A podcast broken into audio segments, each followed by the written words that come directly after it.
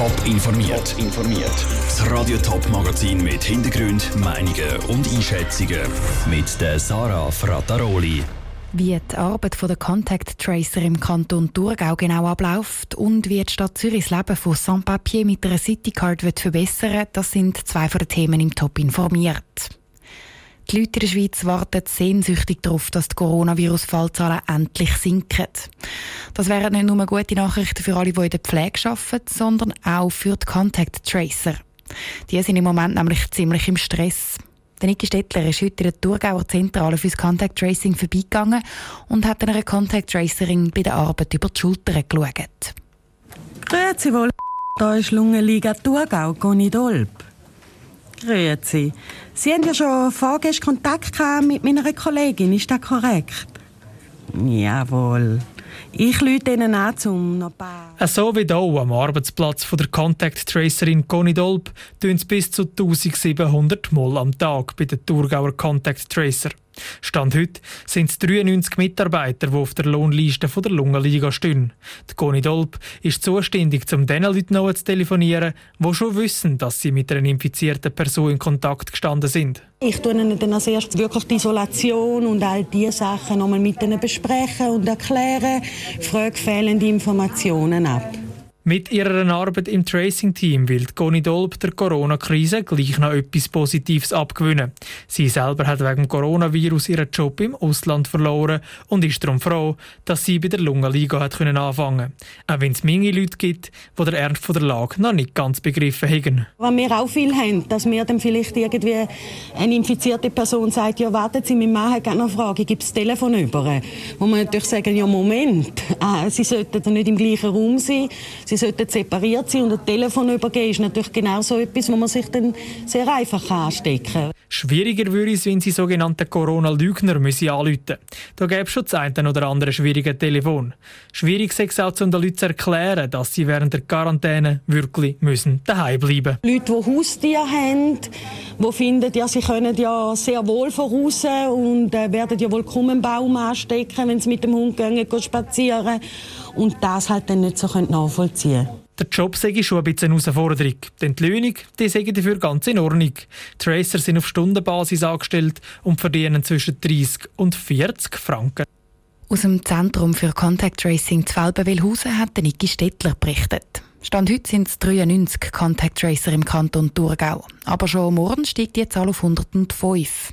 Heute sind gerade die letzten Bewerbungsgespräche gelaufen.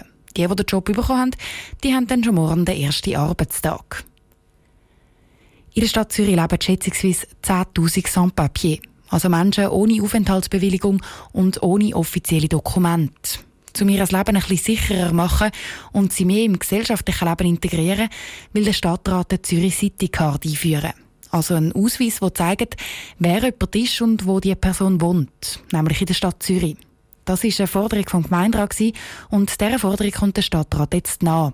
Heute hat er gezeigt, wie weit dass er mit dem Projekt ist. Der Pascal Schlepfer war dabei. Gewesen. Sans-Papier sind ein Teil der Stadtbevölkerung. Das hat Stadtpräsidentin Corinne Mauch zum Start der Medienkonferenz als allererstes klargestellt. Das sind schätzungsweise 10.000 Menschen, die in der Stadt Zürich in prekären Verhältnissen leben und arbeiten. Und dagegen können die Einführung der Zürich City Card eben helfen, sagt Corinne Mauch. Einerseits, indem als die Zürich City Card in bestimmten Situationen Behördengänge, Zugang zu Städten städtische Dienstleistungen, aber auch in Situationen von Kontrolle, beispielsweise durch die Stadtpolizei, als Ausweis dient. Sollte also ein Sans-Papier in eine hundsgewöhnliche Polizeikontrolle kommen, könnte er sich gegenüber den Polizisten ausweisen.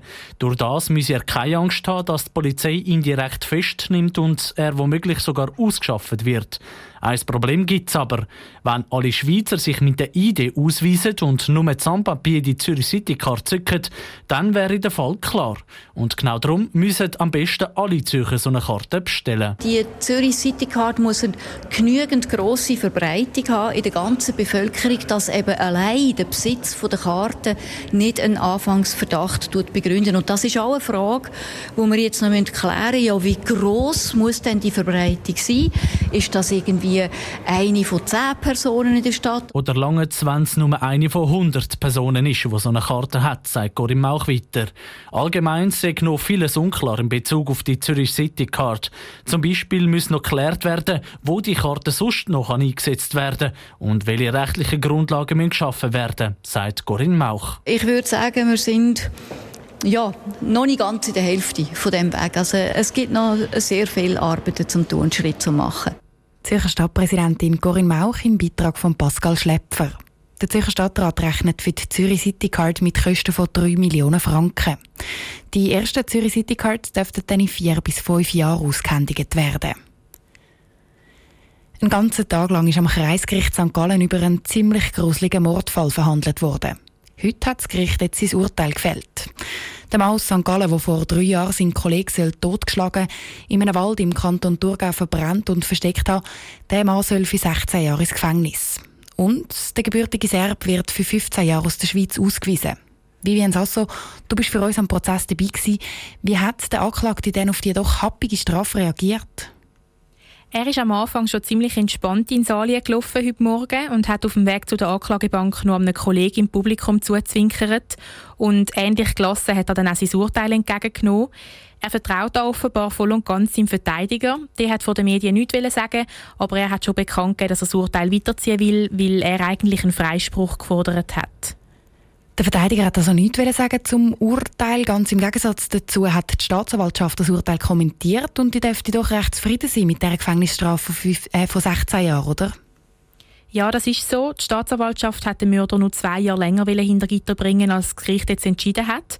Der 16-jährige Freiheitsentzug lange der Staatsanwaltschaft aber auch, sagt die Mediensprecherin von der Staatsanwaltschaft Beatrice Giger. Die Staatsanwaltschaft ist sicher zufrieden und froh, dass das Gericht unserem Antrag gefolgt ist und eine Verurteilung wegen Mord vor sich genommen hat. Ebenfalls sind wir froh, dass eine Landesverweisung ausgesprochen worden ist.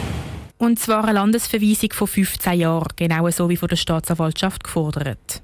Danke für deine Einschätzung, Vivian Sasso. Das Urteil vom St. Galler Kreisgericht ist noch nicht rechtskräftig. Wenn es vom Verteidiger tatsächlich weitergezogen wird, dann landet der Fall als nächstes vor dem Kantonsgericht. Top informiert, auch als Podcast. Mehr Informationen gibt es auf toponline.ch.